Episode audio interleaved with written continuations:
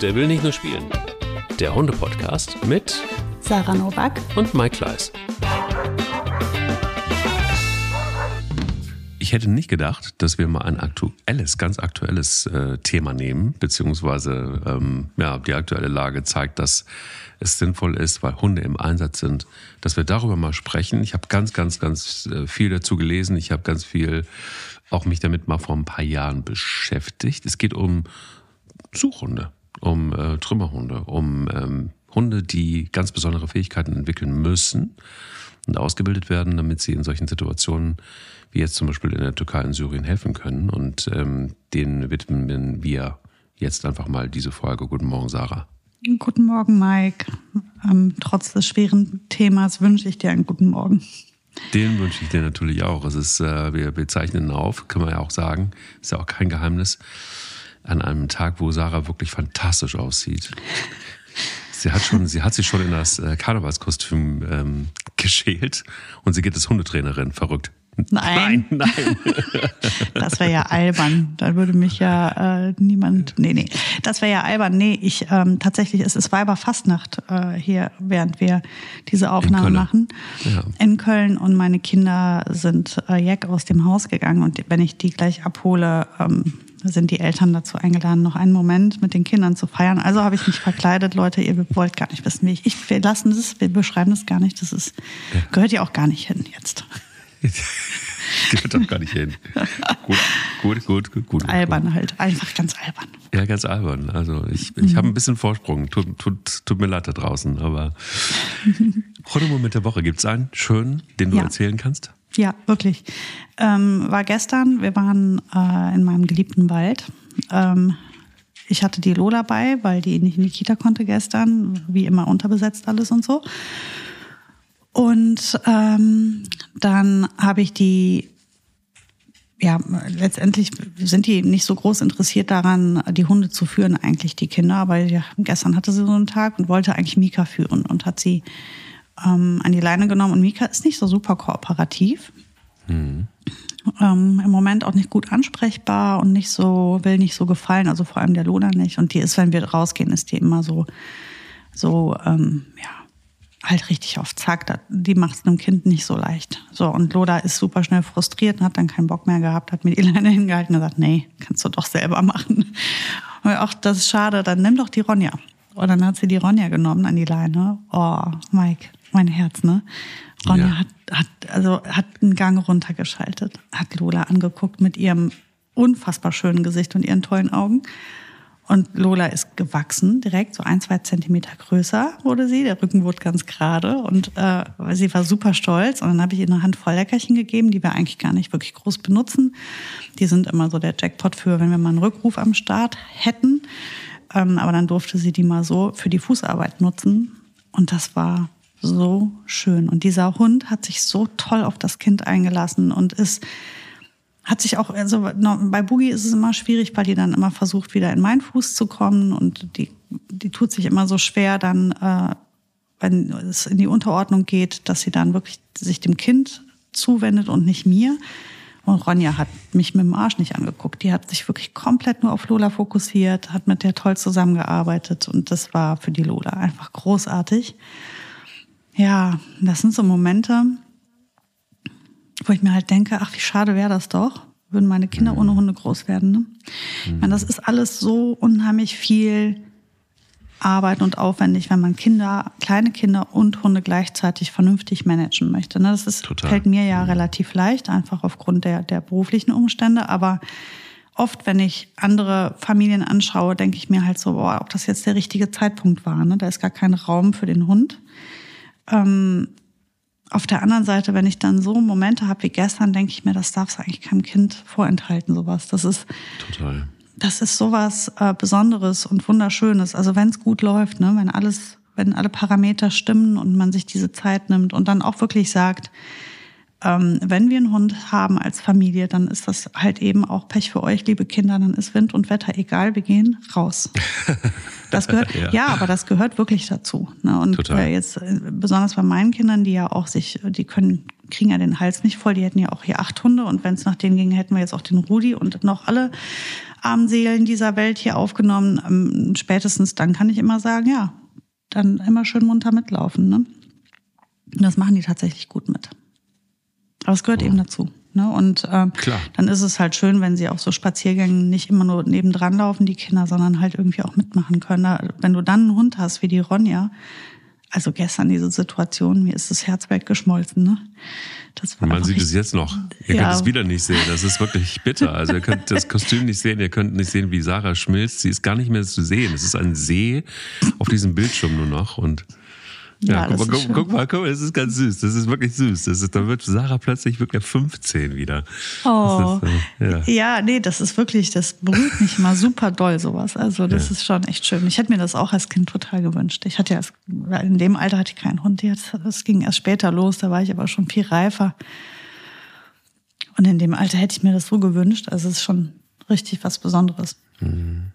Wie war denn dein Hundemoment der Woche?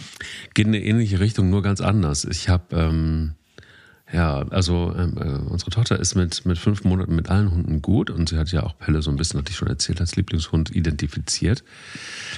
Was immer so ein bisschen schwierig war, war die Situation Bella und ähm, unsere Tochter, weil Bella irgendwie nicht klar kam oder kommt mh, mm, mit den hektischen, schnellen Bewegungen. Also man merkt ganz eindeutig, sie ist super freundlich und sie ist super interessiert und war es die ganze Zeit und hat ähm, ähm, der Tochter dann auch irgendwie so die Hände abgelegt und so. Also sie war immer gut mit ihr und freundlich mit ihr. Aber in dem Moment, wo ähm, sie reagiert hat auf, ähm, auf, auf Bella, hat sie eben mit diesen schnellen, hektischen, unkontrollierten Bewegungen. Und das ist etwas, was, was Bella überhaupt nicht einordnen konnte. Mhm. Und da gab es eine Szene und das war mega süß. Es gibt so ein kleines Ritual, dass ich morgens, ähm, immer sehr früh morgens aufstehe ähm, mit ihr und ähm, sie auf so eine äh, ja, auf so ein Daybed ähm, lege und so mit ihr ein bisschen spiele und so. Und dann kommen die Hunde und begrüßen auch ähm, ähm, unsere Tochter. Und ähm, dann war es so, oder es ist auch ein Ritual, dass Bella dann draufspringt auf dieses Daybed und auch ähm, unsere Tochter begrüßt. Und an dem Morgen, das ist zwei Tage her, war es so, dass Bella herausgefunden hat, dass es clever ist, einen gemeinsamen Nenner zu finden wohl. Und hat ihr Zerseil mit hochgepackt auf, den, auf das Daybed. Und hat sich neben unsere Tochter gelegt. Und hat ähm, und, und äh, unsere Tochter hat nach dem nach dem Seil, nach dem Zerseil gegriffen. Und Bella hat es am anderen Ende genommen und hat ganz vorsichtig gezogen. Und somit konnten beide eigentlich haben, also das ging bestimmt dann, weiß ich nicht, Viertelstunde, 20 Minuten so, weil sie, ähm, unsere Tochter das auch so faszinierend fand. Also A, das Seil, es war alles neu und dann eben einfach auch die Möglichkeit zu haben, Bella mal länger anzugucken. Ne? Und Bella hatte die mhm. Möglichkeit, war raus aus diesem auf der einen Seite Interesse und auf der anderen Seite eben trotzdem unkontrollierte Bewegungen, die sie nicht geil findet. Und das haben die beide so genossen. Und ich lag da einfach nur neben, daneben und habe mir dieses Spiel angeguckt. Und ähm, natürlich hat sie nicht fest dran gezogen oder so, ne? sondern es war halt mehr so ein, so ein bisschen ausprobieren. Mhm. Und das hat super funktioniert. Und ähm, boah, da dachte ich so, okay, also man denkt dann so, gibt's, ist das jetzt tatsächlich bewusst? Ist das nicht bewusst? Ist das jetzt ein schöner Zufall einfach? Und sie finden jetzt gerade was, was dieses Verhältnis irgendwie langsam besser aufbaut als, als das, wie es so war. Und ähm, ja, also ist das jetzt ein Zufall oder ist es tatsächlich irgendwie auch geplant? So, ne, man weiß es nicht. Könnte mir vorstellen, dass ähm, ja, dass da auch, dass die miteinander kommunizieren und dass es vielleicht einfach auch in irgendeiner Form Instinkt war, was da passiert ist, keine Ahnung. Das war auf jeden Fall ein unglaublicher Moment weil ich gedacht habe, so, okay, krass, ähm, vieles fügt sich einfach so, weißt du? Also, mhm. Es gibt Dinge, da musst du natürlich hinterher sein und da musst du total ähm, ja, auch eingreifen, aber es gibt Dinge, die passieren dann einfach auch und das finde ich immer sind die, sind die besten Situationen oder Hundemomente. Ja, ich meine, letztendlich kann es beides sein, Zufall oder geplant. Ja, könnte beides sein, werden wir nicht mehr herausfinden. Aber vielleicht jetzt dadurch, dass das so schön war, äh, kann ich mir schon vorstellen, dass sie das jetzt immer wieder mal zeigt und macht. Und dann wird das vielleicht das Ding der beiden. Mhm. Und ähm, ist natürlich mega Glück, wenn du einen Hund hast, der da so kontrolliert mit so einem Zerrseil umgeht. Das mhm. könnte ich beispielsweise jetzt mit Boogie gar nicht machen, mit einem Baby. Die würde ja versehentlich da in die Fingerchen hacken oder so, weil die da, ja, wenn die ein Zerrseil sieht, da, da fängt die an zu schielen. Sowas muss ich, also gibt's bei uns gar nicht zur freien Verfügung. Das kann der Hund gar nicht stemmen. Mental dreht die durch. Aber ich, ich könnte mir das schon, also zum Beispiel jetzt mit so einer Ronja, könnte ich mir das auch total vorstellen, dass sie dann sehr vorsichtig und, und achtsam damit umgeht. Also es hängt halt total vom Hund ab und das ist so ein Glück, wenn ihr ähm, da die Möglichkeit habt, sowas dann vielleicht sogar, ja, man kann es ja fast fördern schon, ne? dass die dann was zusammen haben. Total. Und ähm, das wird ja von dir begleitet, da kann ja nichts passieren, wenn man daneben sitzt eigentlich. Ne? Also ich finde das sehr schön. Genau, also mal gucken, wie sich es weiterentwickelt. Wenn, sie, wenn das ihr Ding ist, dann, dann ist es gut. Bei allen anderen ist es äh, sowieso überhaupt kein Problem. Aber da muss ich, musste ich jetzt die ganze Zeit immer wieder drauf achten, weil ich merkte, dass Bella da maximal irritiert war. Das hat sie irgendwie nicht so richtig mhm. verstanden. Ja. Es gibt äh, das Thema des Tages, und das ist seit Wochen schon leider so, ähm, was, glaube ich, jeden irgendwie berührt, der mhm. einigermaßen empathisch ist. Und ähm, das Erdbeben in der Türkei und Syrien hat jetzt irgendwie Tausende das Leben gekostet. Und ähm, es ist so, dass natürlich auch da Dinge passieren, kleine Momente, Hundemomente übrigens auch, die für viele ein Wunder sind. Ich habe gestern mit jemandem gesprochen, ähm, einem Arzt, der ähm, dann auch nochmal erzählt hat, dass Menschen nach acht Tagen gefunden wurden wo er sagt, das ist eigentlich gar nicht möglich, weil ein Mensch eigentlich nach drei Tagen in so einer Situation dann kaum noch eine Überlebenschance hat. Aber die Menschen dort, sagt er, sind teilweise, er kommt ja selber aus der Gegend, ähm, aus einem anderen Holz geschnitzt. Und ähm, da passieren schon auch noch Wunder. Ähm, auf der anderen Seite ist es aber auch so, dass natürlich professionelle Hilfe von überall her gut tut. Und dazu gehören auch Hunde. Und ähm, gerade als du von Boogie gesprochen hast, ähm, Malinois sind ja auch dort im Einsatz mhm. und sind hervorragend geeignet. Kannst du bestimmt auch gleich was zu sagen. Mhm. Prädestiniert eigentlich für diese Arbeit. Ich weiß, ähm, dass ich damals, also mein ja, zweiter Hund war ein Hoverwart, der hatte super Anlagen und ich habe den mal testweise, haben wir uns das mal angeguckt, dieses Training angeguckt. Und da war er super, super, super gut und, und wäre gut geeignet gewesen. Ich wusste dann aber auch, was das bedeutet, wenn du einen Hund ausbilden lässt dass du dann auch wirklich verfügbar sein musst. Und zwar äh, 24 Stunden lang. Also wenn irgendwas passiert, dann hast du auch die Pflicht, mehr oder weniger zu sagen, so alles klar, ich lasse alles stehen und liegen und jetzt geht's los. Daran ist es dann bei mir damals in der damaligen Situation, heute wäre das anders möglich, äh, gescheitert. Wobei das, glaube ich, gut gewesen wäre für, für, für den Hund, für äh, mich wahrscheinlich auch. Und ähm, bin damals so ein bisschen in Berührung gekommen mit diesem Thema und was mich jetzt in der Recherche beziehungsweise in der Vorbereitung auch dieser Folge wirklich krass geschockt hat, war ein Satz von einer Helferin, die ähm, aus der Schweiz kommt, die ähm, mit, ihr, mit der Hundestaffel dorthin zitiert wurde. Die sagt, es ist nicht nur irgendein Erdbeben, sie hat schon mehrere gesehen, es ist ein Jahrhundertbeben. Das müsste man sich mal tatsächlich wirklich vor Augen halten. Es ist nicht nur ein normales Erdbeben mit vielen Toten, sondern ein Jahrhundertbeben. Und sie beschreibt auch so ein bisschen die Zusammenarbeit natürlich mit den türkischen Kollegen. Ähm, sie beschreibt ähm, natürlich dann aber auch, wie die Suchhunde in den Ruinen von Gebäuden ähm, arbeiten, wirklich bis fast zur Erschöpfung und ähm, worauf sie ja reagieren. Und das fand ich ganz interessant. Und zwar ähm, geht natürlich alles über die Nase. Und da ist es so, dass Atmung, Schweiß, Hormone, ähm, Exkremente, äh, Exkremente, Blut, das ist etwas, das sind so Faktoren, da werden diese Hunde jahrelang drauf trainiert. Und wenn sie was wittern, bellen und äh, scharren sie. Was bedeutet das eigentlich ähm, für Mensch und Hund, wenn du da, also A, mal das Training und B, wenn sie dann im Einsatz sind und unter solchen extremen Bedingungen? Ähm, also zum einen brauchst du natürlich einen Hund, der gewisse ähm, Eigenschaften mitbringt, wenn du das machen möchtest mit einem Hund.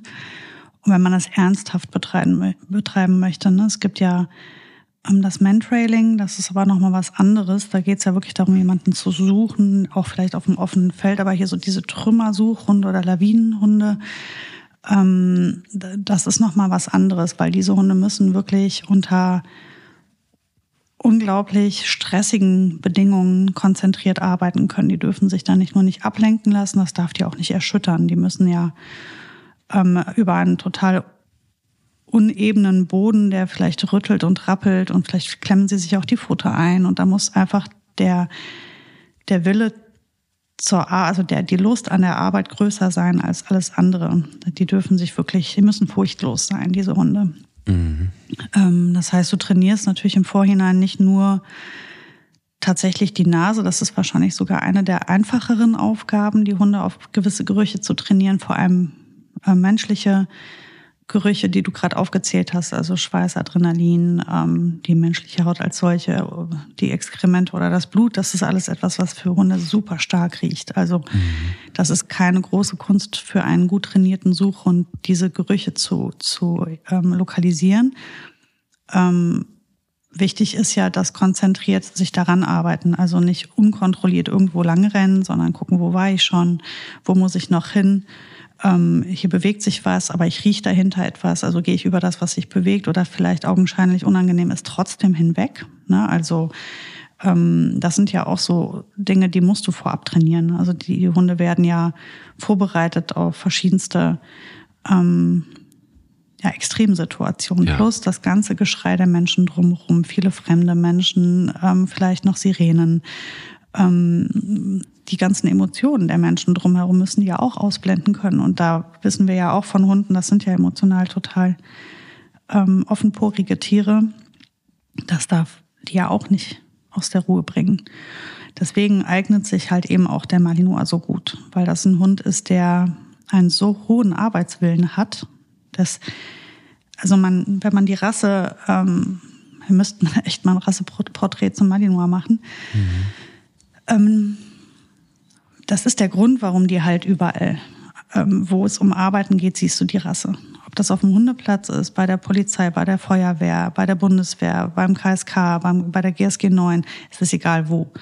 Ähm, beim Agility, bei jeder Hundesportart, ob das Frisbee ist, Agility ist, Longieren ist, ähm, alle Sucharbeiten, Tricksen, egal wo, der Hund ist absoluter Allrounder. Den kannst du, wenn es ums Arbeiten geht, überall einsetzen. Der ist extrem ausdauernd, furchtlos. Ich sage jetzt mal blöd unsensibel für alles, was so, wo andere sagen würden, oh, das ist mir zu laut oder da, da überlagert immer der Wille zu arbeiten. Und das sind kleine Soldaten. Ne? Also die wollen arbeiten, die wollen eine Aufgabe. Und das ist ja auch der Grund, warum die eigentlich nicht in eine normale Familie gehören, wo nicht permanent Arbeit ansteht. Weil da werden die halt wirklich zur tickenden Zeitbombe. Wenn man die nicht beschäftigt und nicht mit denen arbeitet, kriegt man Probleme mit denen. Weil das ist das, was die brauchen. So wie ähm, die brauchen das wirklich wie Nahrung und wie, wie Luft zum Leben brauchen die Arbeit. Und mhm. wenn die mit ihrem Kopf nichts machen, da werden die wirklich ganz können oder können die doof werden. Ne? Ähm, deswegen siehst du die so überall. Die sind sehr wendig, die sind unheimlich stark und athletisch. Die haben kaum körperliche äh, Probleme, weil die, die Körperlichkeit bei der Zucht keine große Rolle spielt. Klar haben die so einen ähm, Rassestandard, theoretisch, wie sie auszusehen haben, aber der ist sehr ähm, schwankend. Und ich glaube, also die Hunde, die wirklich im Dienst sind nachher, das interessiert keinen, ob der dunkler oder heller ist oder wie die Ohren da tatsächlich stehen. Da geht es wirklich nur um den Arbeitsgeist. Ja, und die sind super talentiert in vielen Bereichen. Und deswegen eignen die sich total gut dafür, weil du die besten Karten hast, diesen Hund so auszubilden, dass er in solchen Situationen alles andere ausblenden kann mhm. und sich wirklich auf seine Arbeit fokussiert. Der hat eine tolle Nase, die, die gut trainiert ist, prima und dann ist das ein sehr erfolgreicher Hund. Natürlich können das auch andere Hunde, andere Hunderassen, Mischlinge, das ist alles absolut möglich. Nur bei dieser Rasse hast du halt so, ich sag mal, ziemlich hohe, weil wenn du dir dann einen Hund von dieser Rasse holst, ist die Wahrscheinlichkeit, dass du hier erfolgreich sein wirst, doch sehr groß. Und wenn das dein Ziel ist, also wenn du jetzt wirklich in dem Bereich tätig bist oder tätig sein möchtest, dann ist das eine gute Idee, sich einen Malinois zu holen, weil du einfach weißt, mit dem wird dir das auch gelingen. Ziemlich wahrscheinlich. Es gibt natürlich auch da Ausnahmen, das wäre ja, ja klar, gibt es auch Hunde ähm, in dieser Rasse, mit denen du nichts anfangen kannst, weil die einfach sich anders überlegen oder anders sind als alle anderen. Aber die sind doch echt, ähm, also sehr wahrscheinlich klappt das gut. Das ist ganz lustig, weil ähm, die Frau, die mit ihrem Verein jetzt in, inzwischen in der Türkei auch längere Zeit ist, waren nur eigentlich ein paar Tage geplant, aber ähm, jetzt ist es doch länger. Ähm, die ähm, heißt sogar, will auch mal den Namen nennen, ähm, Hornesberger, ich glaube Laura Hornesberger. Muss gerade mal gucken. Linda, Entschuldigung, Linda Hornesberger, genau, Schweizer Tierärztin ist sie. Und ähm, die wurde auch gefragt danach, also nach, genau nach dem, den, äh, was sind denn so eigentlich die Rassen, die, die gut funktionieren? Und da sagte sie eben Malinois, dann aber auch Golden Retriever mhm. und auch Australian Shepherds. Und sie sagte aber auch, dass es ähm, einige ganz normale Mischlinge und Familienhunde gibt, die sie bei sich im Verein haben. Und der kleinste, und den braucht man manchmal ja auch, ist ein Pinscher. Oh, der wohl einfach auch richtig ausgebildet ist und, mhm. ähm, und klar, um, um, um, vielleicht noch in die kleineren äh, Ecken reinzukommen, was auch immer, braucht es dann vielleicht auch ein bisschen die kleineren Rassen. Aber das fand ich auch ganz, ganz, ganz schön zu sehen, dass es eben einfach auch ähm, ja, Mischlinge gibt, die, die dafür äh, gut geeignet sind. Und dann unterscheiden sie, und das fand ich sehr interessant, in, ähm, in, in, in Fulltime und auch Medium-Hunde. Die Mediums, die können maximal zwölf Stunden arbeiten und dann gibt es aber auch welche, die können 24 Stunden lang arbeiten.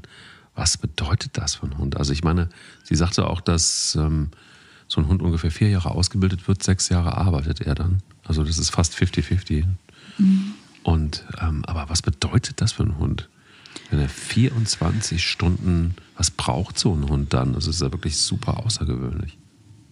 Ja, also erstmal braucht er eine gute Vorbereitung, dass er das schaffen kann. Das ist wie bei einem Extremsportler, ähm, wenn du den, also egal wie gut dein Potenzial ist oder dass du theoretisch joggen kannst, kannst du ja trotzdem keinen irrsinnig langen Marathon rennen. Mhm. Ähm, und genau das muss man mit den Hunden ja dann bestenfalls auch trainieren, dass sie halt einfach wirklich über viele, viele Stunden gut haushalten mit ihrer Energie, ähm, unaufgeregt arbeiten, weil umso mehr Aufregung und ähm, Nervosität in dem Hund steckt, umso mehr verbrennt er natürlich auch Energie, ähm, diverse Energie, also mental wie auch körperlich. Und ähm, also das ist ja die Vorbereitung, die dann wichtig ist, dass du wirklich einen Hund hast, der in sich ruht konzentriert ist und gut haushaltet mit seinen Energien und nicht ähm, eben, ne? Also jede Aufregung kostet dich Kraft. Von daher, das ist, glaube ich, sehr relevant, dass die Hunde also dahingehend vorbereitet sind und dass sie in diesen Situationen dann nicht total gestresst sind, sonst werden sie keine 24 Stunden arbeiten, sicherlich nicht. Mhm. Ähm, ja, und dann im Laufe der Arbeit natürlich achtest du drauf, dass er regelmäßig trinkt, ähm, dass auch wenn er 24 Stunden arbeitet, der arbeitet nicht jede Minute dieser 24 Stunden, sondern ähm, in Phasen, wo zum Beispiel jemand gefunden wird ähm, oder wenn du ja, es ergeben sich ja immer Lücken, dass du dann halt auch wirklich den Hund hinlegst schnell, dass er zur Ruhe kommt einen Moment. Und wenn es nur ein paar Minuten sind, ähm, ich weiß nicht, also in Schlaf wird er dann nicht gehen, aber ähm, jede, jede Situation nutzen, in der der Hund auch mal ruhen kann oder sich mal hinsetzen oder legen kann. Die würde ich auch dann immer nutzen. Und das wird auch so passieren. Ja, und ansonsten ähm, ist das halt, wie, wie gesagt, ein Training der Ausdauer. Und auch da, wie, deswegen werden die wahrscheinlich auch in diese Kategorien eingeordnet. Das hat, bringt der eine mit und der andere nicht. Und ähm, das ist ja auch teilweise rassebedingt. Du hast ja äh, Hunde, die einfach unglaublich lang und viel können und andere, die halt einfach regelmäßiger Pausen brauchen. Das ist für auch für bei uns Menschen unterschiedliches Potenzial. Und ähm, aber ich glaube, jeder ist wertvoll. Ne? Also das, ob der jetzt vier, klar ist das toll, wenn er 24 Stunden arbeitet, aber der braucht danach auch wahrscheinlich drei Tage Ruhe. Ähm, und es ist ja wichtig, dass er zu Beginn, also wenn du ankommst mit dem Hund in so einer Krise, dann geht's ja um Minuten und Stunden. Das ja. heißt, es ist schon, schon gut, wenn er dann 24 Stunden durchhält, weil er in der Zeit viel schaffen kann. Und ähm, jeder, der sich ein bisschen mit ähm, Kriminalität oder, oder Krisen ähm, auseinandersetzt, wird sehen, dass eigentlich fast immer Hunde eingesetzt werden und das möglichst schnell, weil du da schnelle, schnelle Erfolge erzielen kannst mit, mit, durch die Hunde, wo der Mensch einfach noch lange nicht hinterherkommt, weil wir diese Nase nicht haben. Ob das darum geht, wenn hier ein Verbrechen geschehen ist, ähm, vielleicht schnell eine Spur aufzunehmen, die zum Täter oder zum Opfer führt. Ähm, in solchen Krisen, wo jetzt eben Menschen verschüttet werden, da geht es um teilweise wirklich Minuten, um ein Leben zu retten. Dann muss es schnell gehen und da holst du dir die absoluten Spezialisten und das sind halt einfach die Hunde. Und dann ist das toll, wenn der lange durchhält, der gute Mitarbeiterhund, damit ähm, wir da nämlich möglichst schnell möglichst viele Leute finden und retten können. Sind auch viele. Also es gibt teilweise von, von Organisationen, die jetzt auch so ein bisschen äh, Zahlenberg liefern und ähm, streckenweise von einer zum Beispiel, die äh, es geschafft haben, äh, weit über 50 Menschen zu retten mit den Hunden. Das mhm. ist jetzt nur eine Organisation und das ist ja auch das Schöne. Man vergisst immer, wenn man so eine große Zahl hört von Tausende oder Zehntausende Menschen, die, die ihr Leben verloren haben, dass ähm, diese einzelnen, da steckt überall eine einzelne Geschichte dahinter und wenn, ja. wenn du 100, 200, 300, 400, 500 Menschen ähm, alleine durch die Hunde retten kannst, dann ist das ja schon einfach eine fantastische große Zahl. Und ähm, du hast völlig recht, es ist auch überall beschrieben, dass so 72 Stunden nach äh, dem Unglück geht die Quote Rettungschancen irgendwie massiv nach unten. Und das ist was, was natürlich wahnsinnig traurig stimmt. Das heißt, jetzt, ähm, nachdem das jetzt schon einige Zeit her ist, da noch jemanden Leben zu finden, ist wahrscheinlich sehr, sehr, sehr unwahrscheinlich. Es sei denn, es gibt irgendwo, und das wird auch überall beschrieben in der Berichterstattung und auch erzählt, äh, es sei denn, es gibt irgendwo noch irgendwelche Luftlöcher und Wasser und keine Ahnung, dann ist das vielleicht noch ähm, möglich, aber ansonsten wird es dann eben wird's dann ziemlich schwierig. Ich würde gerne aber noch mal so ein bisschen ähm, ähm, dazu kommen, falls es Menschen gibt, die sich dafür grundsätzlich interessieren, aber was bedeutet das? Es ist natürlich toll, wenn man so einen Hund hat, es ist toll, wenn man auch helfen kann. Es ist toll, wenn man dann auch das Erfolgserlebnis hat und wenn man wirklich Menschen retten konnte. Aber es ist eben auch ein langer Weg und ich glaube auch eine bewusste Entscheidung, ähm, mhm. sowas auch zu machen mit einem Hund. Wie findet man das A raus und, und, und weißt du so ungefähr, wie die, wie die Arbeit so aussieht, äh, worauf man sich da so einstellen muss? wenn man, wenn man sich dafür entscheidet, ja, das ist, also erstmal musst du ja einen Verein finden oder ein, eine, eine Gesellschaft finden, die dich da aufnimmt. Du musst den richtigen Hund finden, dann musst du dich vorab natürlich, also wenn du das planst vor langer Hand, würde ich mich halt erstmal mir erstmal überlegen, welche Rasse soll es werden und dann gucke ich nach einem Züchter, der vielleicht dahingehend auch schon züchtet ähm, viele Züchter sagen, der Hund eignet sich dafür oder meine, meine Rasse oder meine, meine Würfe, meine Hunde, die ich züchte, die eignen sich für solche Arbeiten. Also ich glaube, wenn man das wirklich bewusst entscheidet, würde ich da anfangen.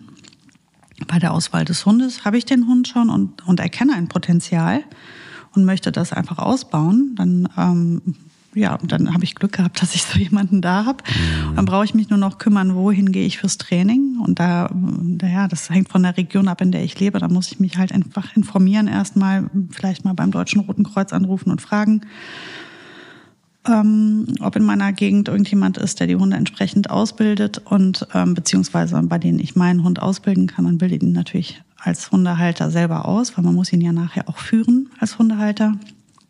Man wird selbst mit ausgebildet, also das, die Ausbildung betrifft ja Mensch wie Hund. Und ähm, ja, und dann geht's ins Training und dann wirst du, das ist dann dein neues Hobby. Ne? Das ist nichts, was du, wo du alle zwei Monate mal vorbeischaust, sondern das ist dann schon intensiv und das ist regelmäßig. Und ähm, man richtet oft dann im Privatleben auch einiges darauf aus.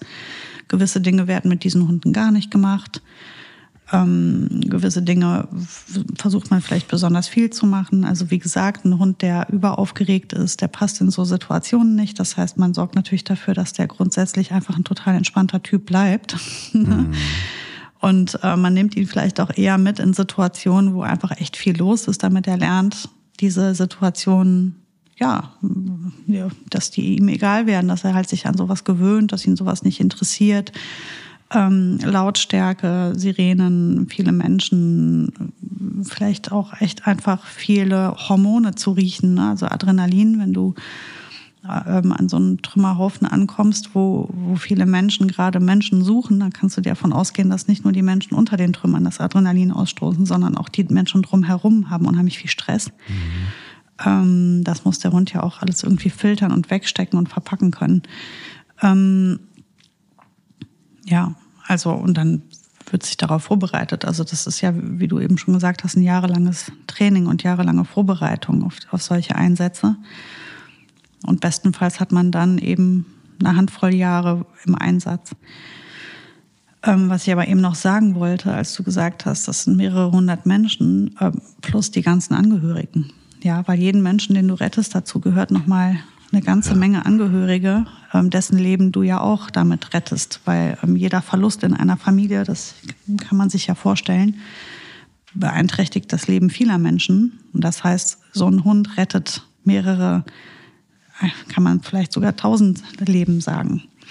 Und, oder diese Hunde tun das. Und ich wünsche mir sehr, dass das ähm, mehr Anerkennung findet und dass man, ähm, ja, dass man einfach den Wert dieser Lebewesen nochmal einmal sich vor Augen hält, was die alles für uns Menschen tun und die ganzen Leute draußen, die, die das alles albern finden mit den Hunden, dass die da in so Momenten genau hingucken. Weil ähm, ich finde das ja so unfassbar und so unglaublich. Und seit hunderten Jahren helfen uns die Hunde in solchen Situationen. Das ist ja nichts Neues. Ähm, das ist ja schon äh, vor 100 Jahren haben Hunde für uns gearbeitet und Menschen gerettet. Und ähm, und ja, gerade in so Gesellschaften, wo Hunde wenig Wert haben, im Auslandstierschutz sehen wir das ja teilweise ähm, sehr. Da fände ich das gut, wenn die dann nochmal ein bisschen ihren Horizont erweitern und sagen, ach ja, krass, der Hund mhm. kann halt einfach viel mehr als einfach nur über die Straße schlendern und von uns verjagt werden, sondern da sehen wir, dass der Mensch einfach sehr nah an uns dran ist und unheimlich viel für uns tun kann und eine, eine große Empathie für uns Menschen hat. Ähm, wir, können, wir haben diesen Tieren so viel zu verdanken. Auf so viele Arten. Natürlich jeder einzelne Mensch, der seinen eigenen Hund hat, aber auch als Gesellschaft. Ja, also nicht nur das, ich, ich, ich finde auch, ähm, man muss sich das mal vorstellen. Also wir haben jetzt inzwischen sind es über, weit über 40.000 bestätigte Todesfälle ähm, bei diesem Erdbeben. Einfach zum Vergleich. Ähm, der Tsunami damals im Indischen Ozean das sind äh, ca. 230.000 Menschen gewesen und auch da waren ganz viele Hunde im Einsatz. Das heißt, wir sprechen hier einfach von, immer von, das sind so komplexe Zahlen, einfach mhm. so, eine, so eine Masse, ne, wo du, wenn du dann aber auch mal so ein bisschen in die, ähm, ins Detail reingehst und, und, und einfach siehst, da gibt es da wirklich einfach auch wahnsinnige Bilder, wo du denkst, so mein Gott, was ist da, also wir können uns das gar nicht so richtig vorstellen. Und ich finde, es ist eben nicht nur für die Hunde vor Ort ein Riesending, sondern einfach auch für die Helfer. Also ich will mir gar nicht vorstellen, mhm. auf welche ja. Situation du da triffst. So, ne? Die brauchen ja auch in irgendeiner Form Hilfe. Und ähm, du bist da wahrscheinlich, das sagen auch alle, ich habe mich mit, mal mit dem einen oder anderen unterhalten, du bist da schon so erstmal wie in so einem Tunnel. So, du bist dann, du funktionierst dann, du bist ja auch ausgebildet dafür. Und dieses Zusammenspiel zwischen Mensch und Hund ist dann einfach entscheidend und du bist dann einfach konzentriert und du arbeitest ab. Aber bei dich lassen logischerweise diese ganzen Szenen auch nicht kalt. Also das heißt, ähm, mhm. wenn man sich für sowas entscheidet, ist es, glaube ich, auch gut zu wissen, dass es dann eben nicht nur der Hund ist, der ausgebildet wird, sondern auch die Menschen müssen ausgebildet werden, müssen sich darauf einstellen, auf, auf extreme Situationen, auf extreme Bilder, die dann wahrscheinlich auch unwirklich sind. Ähm, und ich glaube, man, man stellt sich das immer so einfach vor. Und ich hatte da auch damals, als ich die Entscheidung zu treffen hatte, ich habe mich dafür super interessiert konnte aber auch nicht unbedingt zu hundertprozentig sagen, ob es das jetzt für mich ist, also ob ich damit mich, mich, äh, ob ich damit überhaupt klarkomme. Weil ich kann mich auch erinnern, schon damals war ich mit dem einen oder anderen Kriegsreporter befreundet, weil ich damals auch journalistisch schon gearbeitet habe. Und das war krass, also einfach auch, ähm, das waren auch Freunde von mir und die dann einfach auch erzählt haben, wie, wie das ist und, und, und was du da für Bilder hast und was du da siehst. Und auch Journalisten streckenweise, die in Redaktionen hier sitzen und diese Bilder kriegen, ähm, auch die, selbst die, obwohl die nun gar nicht mittendrin sind, brauchen manchmal Unterstützung und müssen auch auswählen, welche Bilder sie überhaupt ähm, in den Orbit senden und welche nicht. Also mhm. es ist ein weit, also das sind so Themen, darüber macht man sich, glaube ich, manchmal gar nicht so richtig äh, Gedanken. Und ähm, bei den Hunden, du hast es gesagt, ist es so, dass die ja, ja, seit es Menschen gibt, irgendwie arbeiten wir mit Hunden und stehen sie uns auch zur Verfügung. Und ich finde es eigentlich ein Wunder, dass das überhaupt grundsätzlich funktioniert. Also, dass es überhaupt grundsätzlich möglich ist, dass ähm, so ein Tier mit Ausbildung dann einfach wirklich so, so, so ähm, irre unterstützen kann und dann stellt keine Fragen. Also arbeite du mal 24 Stunden lang ja. in Trümmern, such du mal mit der Nase am Boden ähm, und so weiter. Das ist äh, eine Herausforderung. Aber eins vielleicht auch noch, und das ist auch was in der aktuellen Berichterstattung, hörst du dann aber auch leider immer mal wieder, dass eben Hunde es auch nicht schaffen. Das bedeutet nämlich auch, wenn man sich für sowas entscheidet, kann es durchaus passieren, dass dein eigener Hund aus den Trümmern nicht mehr zurückkommt. Auch das ist Teil der Wahrheit, die leider, das, darüber habe ich mir übrigens nie Gedanken gemacht, weil ich immer dachte, die werden ja dann immer nur vielleicht dahin geschickt, auch wo es ähm, einigermaßen für alle sicher ist, damit nicht noch mehr passiert. Weit gefehlt, es gibt eben Situationen, die du eben nicht kontrollieren kannst. Und vielleicht ist es auch nicht immer alles äh, so aufgeräumt wie bei uns in Deutschland und, und koordiniert, sondern da geht es dann halt einfach Hände hochkrempeln und los. Aber ähm, eben auch, auch, also Verletzungen auch. Ne? Also es gibt auch bei praktisch jeder Organisation, die in solche Länder fährt, hat auch einen Tierarzt dabei und zwar immer für die Hunde.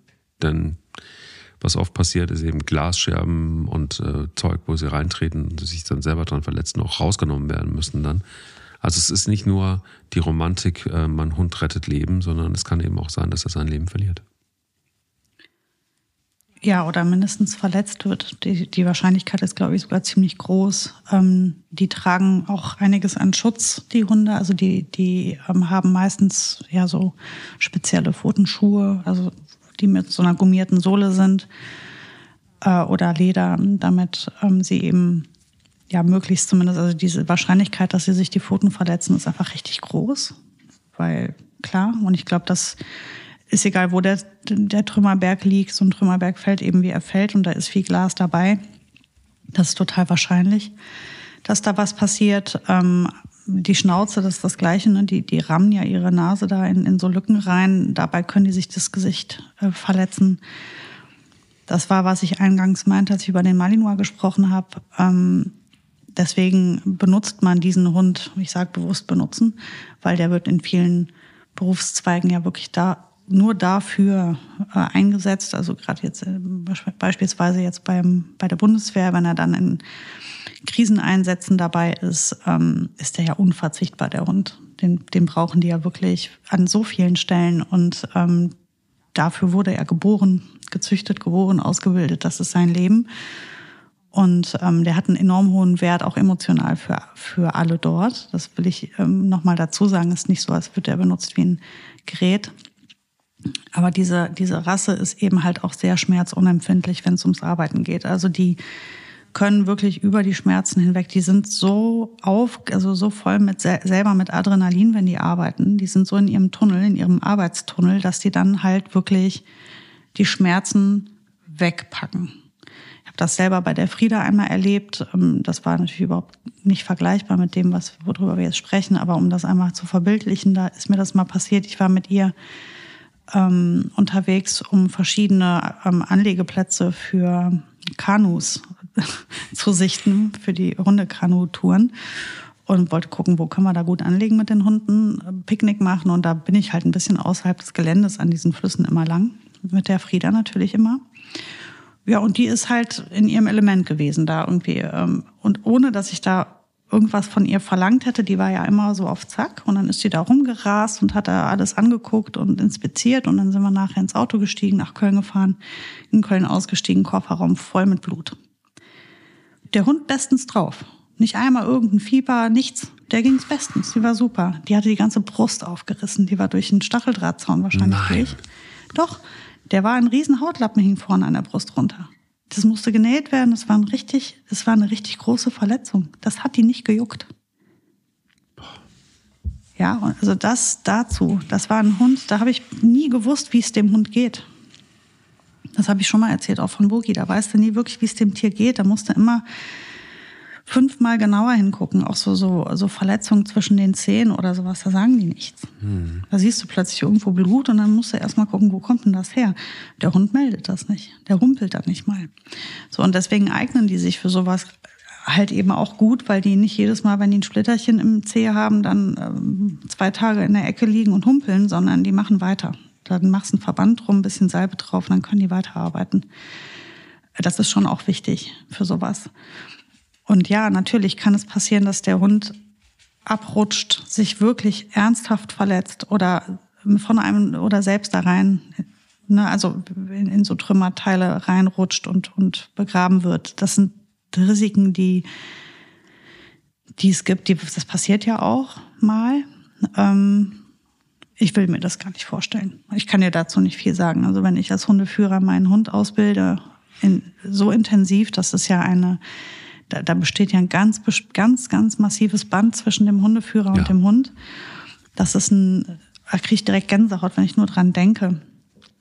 Und wenn dann dem Hund sowas passiert, ja, klar ist das dem Hundeführer bewusst, aber das ändert nichts am Schmerz, der dann da entsteht. Ne? Also ich glaube, der Verlust, den kann man sich gar nicht ähm, vorstellen. Und da geht es nicht nur darum, dass man einen guten Suchhund verliert, sondern einfach, dass da äh, eine Partnerschaft ähm, endet.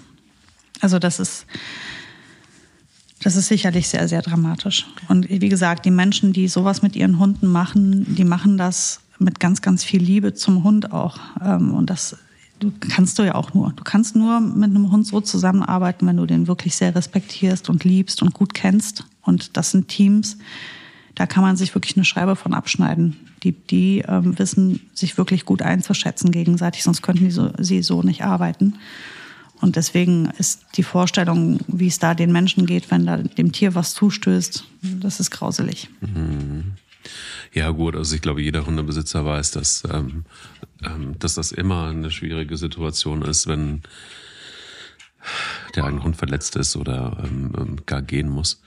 Ähm, ich kann mir aber auch gut vorstellen, dass man wahrscheinlich auch, das weiß ich jetzt überhaupt gar nicht, aber auch darauf vorbereitet wird, weil das ist ja schon auch bei mir, es gab auch eine Hundestaffel aus äh, Köln, ähm, von dieser Organisation ISA, glaube ich, ähm, die losgeflogen sind. Und da gibt's auch Fotos zu. Und wenn du das dann so siehst, dann siehst du auch schon, das ist eine besondere Einheit irgendwie zwischen Mensch und Hund. Also da ist schon auch viel Stolz dabei. Manchmal siehst du auf so Fotos wirklich, oder man bildet sich vielleicht auch ein, dass so beide irgendwie stolz sind, so nach dem Motto, so, okay, wir haben jetzt hier was ganz Besonderes geschaffen über eine gewisse Zeit. Und ähm, wir sind auch was Besonderes, sind sie ja auch. Und, und, und wir haben ja auch Spaß dabei. So. Und wir gehen irgendwie auch geschlossen und gemeinsam da jetzt rein und hoffen, dass wir gut rauskommen. Aber wir wissen auch, dass das eben einfach auch passieren kann, dass das nicht der Fall ist. Also ich finde schon, auch wenn du dir so Bilder anguckst, das ist eine andere, will es gar nicht bewerten, aber es ist einfach eine andere Verbindung, die Menschen da mit ihren Tieren haben und mit den Hunden haben. Ich, ich finde es schon krass, also gerade wenn du, das kannst du auch mal recherchieren im Internet, dieses, dieses Foto, ähm, wo, wo die Organisation in Köln-Bonn am Flughafen steht und sich dann kurz vorher auf den Weg macht. Da siehst du wirklich so die, die Freude, aber du siehst halt einfach auch, okay, wir haben jetzt einen Job und wir wissen nicht so richtig, wie der Job endet. Ja, und jetzt muss man natürlich dazu sagen, da haben die ja jetzt jahrelang drauf hingearbeitet. Auf sowas, auf so einen Ein- Einsatz. Ähm, Und natürlich haben sie das nicht nur äh, zum Spaß gemacht, sondern sie wollen ja auch helfen. Sie wollen ja in so einen Einsatz gehen. Ähm, Ich glaube, klar ist das den Menschen bewusst, dass dem Hund was zustoßen kann oder auch ihnen theoretisch was zustoßen kann, das ist klar. Ähm, Aber ich glaube nicht, dass man jemanden wirklich auf diese Situation gut vorbereiten kann, wenn es dann passiert. Ähm, man stellt sich das alles vor, aber es ist ja wie, wahrscheinlich wie wenn du Berufssoldat bist und du freiwillig in den Krieg gehst. Wenn es dann passiert und, und dein Kamerad irgendwie ähm, stirbt, dann kann mir keiner sagen, da war ich gut drauf vorbereitet. Das wird trotzdem ein richtig schmerzhaftes Ding sein. Und der Hund ist ein Kamerad. Klar. Das ist dein Partner, das ist dein Mitarbeiter, das ist dein, ihr seid eine Einheit. Ne? Ohne den Hund kannst du nicht und der Hund kann ohne dich nicht. Ihr gehört zusammen. Das ist eine super enge Verbindung. Und wenn man jahrelang mit einem Hund so intensiv gearbeitet hat, dann ist das auch ein wirklich spezielles Verhältnis. Ähm, ich glaube, sehr viel krasser, als wir uns das vorstellen können.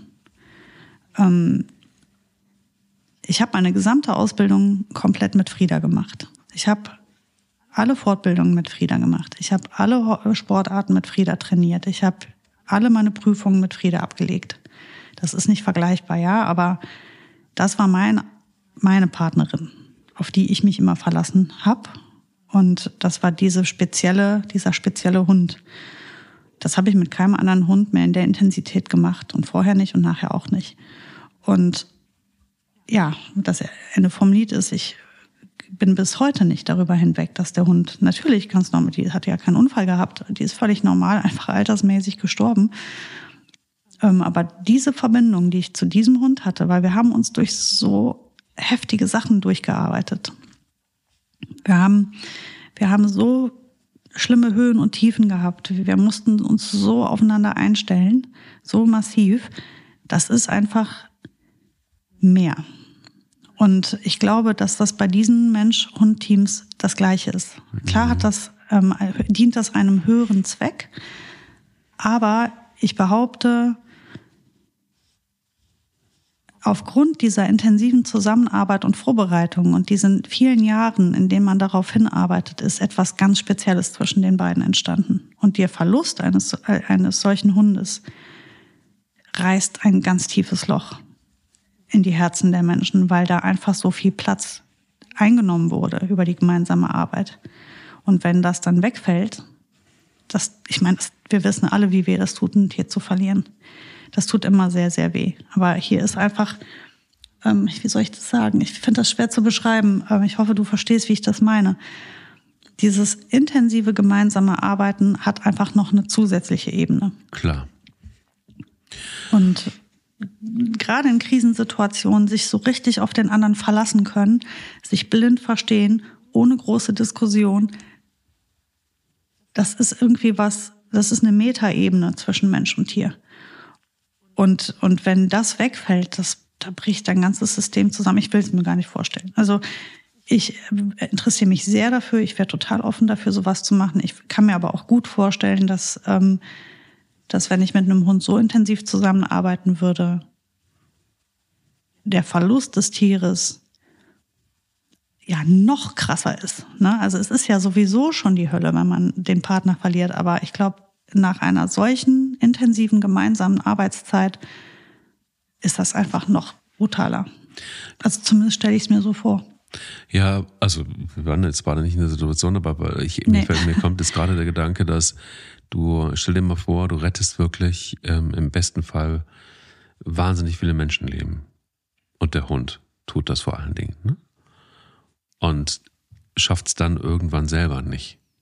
Das finde ich einen ganz schlimmen Gedanken und einen ganz schlimmen mhm. Moment, von du so denkst so, ja, okay, man kann es auch anders sehen. Man kann auch sagen, hey, er hat jetzt so wahnsinnig viele Leute gerettet und jetzt ist, ist leider dann eben einmal nicht gut gegangen. Aber dagegen steht, dass er einfach wirklich nicht nur mich unterstützt hat, weil er mich bereichert hat, sondern er hat wirklich Menschenleben gerettet. Es sind ja immer, ich finde beim Tod ist es immer, hat, der Tod hat immer zwei Seiten. Und man muss es nicht, nicht künstlich schönreden, aber es hat tatsächlich wirklich zwei Seiten.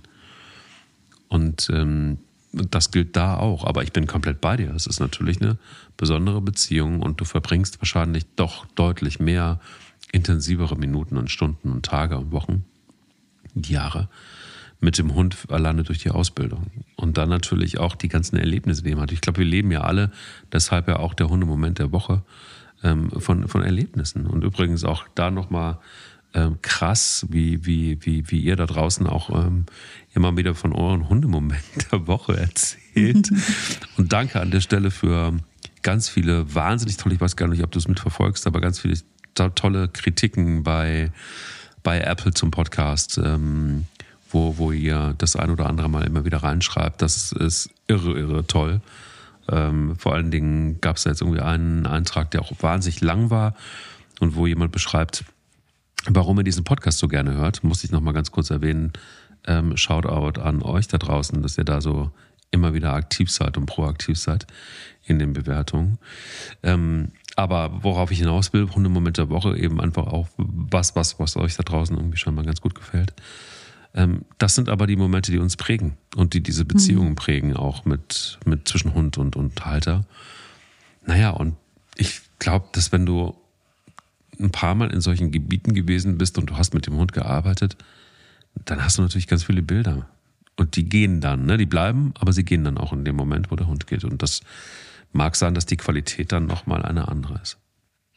Das, was ich mir aber auch denke, ähm, also wenn ich jetzt von mir ausgehen würde und ich kann mir vorstellen, dass, dass das sicher auch dem einen oder anderen so ergehen würde, wenn ich mit meinem Hund im Einsatz bin, ja, und meinem Hund geschieht etwas, dann werde ich mich immer fragen, habe ich einen Fehler gemacht? Habe ich den falsch geschickt? Hätte ich ihn mhm. da lieber nicht hingeschickt? Mhm. War der vielleicht schon zu müde? Hätte der vielleicht eine Pause gebraucht? Ähm, war diese Stelle hätte ich anders drauf gucken müssen? Hätte ich das anders, wie hätte ich mein, also wie hätte ich das vermeiden können, dass jetzt was passiert? Hätte ich das vermeiden können? Und ich glaube, das umtreibt die Menschen sicher auch die ganze Zeit. Also ich glaube, es ist traumatisch. Ähm, und natürlich, unterm Strich kann man sagen, wenn der Hund mehrere Menschenleben gerettet hat, hat sich ja sicher auch alles gelohnt, keine Frage. Aber der eine Mensch, der eben sein Tier verliert und am Ende ist es das ein Mensch und ein Tier? Ja, sie sind im Einsatz und professionell dort, aber es ist ein Mensch und ein Tier gespannt und das, da möchte ich nicht drin stecken in der Haut des Menschen. Mhm. Das äh, stelle ich mir sehr traumatisch und schlimm vor. Und ich habe äh, meine allerhöchst, allerhöchsten Respekt und Achtung vor den Menschen, die das tun. Vor den Hunden natürlich sowieso auch. Ähm, und ich hoffe, dass die ganze Welt drauf guckt und sieht, was diese Tiere für uns tun. Und dass wir sehr, sehr achtsam mit ihnen umgehen müssen. Und da an der Stelle vielleicht kann man das tatsächlich, wenn man helfen will, das gibt ja ganz viele und die Hilfe war, war wahnsinnig groß und ähm, wenn man eben auch äh, Freunde und Bekannte hat, die ähm, türkische, syrische Wurzeln haben, dann kriegt man da ja auch noch mal ein bisschen mehr mit. Aber wenn man wirklich mhm. helfen will, dann ist mal die Frage auch nach dem Wie. Und es gibt ganz viele tolle Organisationen, übrigens Hundeorganisationen, Suchhundeorganisationen, die äh, Unterstützung brauchen, weil das natürlich auch wahnsinnig teuer ist. Es gibt natürlich welche natürlich vom, vom, äh, vom Roten Kreuz und den Organisationen, wo dann auch entsprechend Background vorhanden ist. Aber es gibt auch mehr oder weniger Vereine, private Organisationen, die auch rein finanzielle Hilfe brauchen. Und äh, da könnt ihr dann vielleicht auch äh, sicher sein, dass das Geld ankommt. Das ist ja immer so ein bisschen die Frage, leider. Aber schaut doch da vielleicht mal als Alternative, ob ihr da was tun wollt. Ähm, jetzt, glaube ich, ist der Zug abgefahren, weil in der Türkei und Syrien sehr wahrscheinlich jetzt langsam dann äh, traurigerweise auch diese Suchtrupps abgezogen werden, weil es dann, dann nicht mehr groß Sinn macht und die Aufräumarbeiten beginnen. Und aber für die Zukunft, und die Zukunft wird es bestimmt leider geben, weil Naturkatastrophen wird es weitergeben, brauchen die Unterstützung und recherchiert da gerne mal im Internet was es da alles so gibt und wer da eventuell Unterstützung braucht. Ähm, wer aber auf jeden Fall Unterstützung braucht, sind die ganzen Tiere in Syrien und in der Türkei, die jetzt ähm, irgendwo sitzen und nichts zu futtern haben. Ähm, es, die Menschen brauchen Hilfe. Zückt alle mal das Portemonnaie, Leute. Mit Geld ist immer gut geholfen. Ich weiß, das klingt doof. Wir würden alle gerne lieber selber mit anpacken. Ähm, die meisten von uns können das nicht. Was wir aber können, ist spenden. Fünf Euro sind fünf Euro, zehn Euro, 100 Euro, jeder so wie er kann. Ähm, aber ich glaube, jeder Euro zählt. Und ähm, ja, das abschließend noch. Also helfen können wir irgendwie jeder auf seine Art kann helfen. In diesem Sinne, danke für die schöne Folge. Ähm, ich glaube, dass wir vielleicht den einen oder anderen noch begeistern konnten, vielleicht dann doch den Weg zu gehen mit seinem Hund. Und ähm, ja, wünsche dir eine schöne Woche und freue mich auf nächsten Dienstag. Der will nicht nur spielen. Der Hunde-Podcast mit Sarah Novak und Mike Kleiss.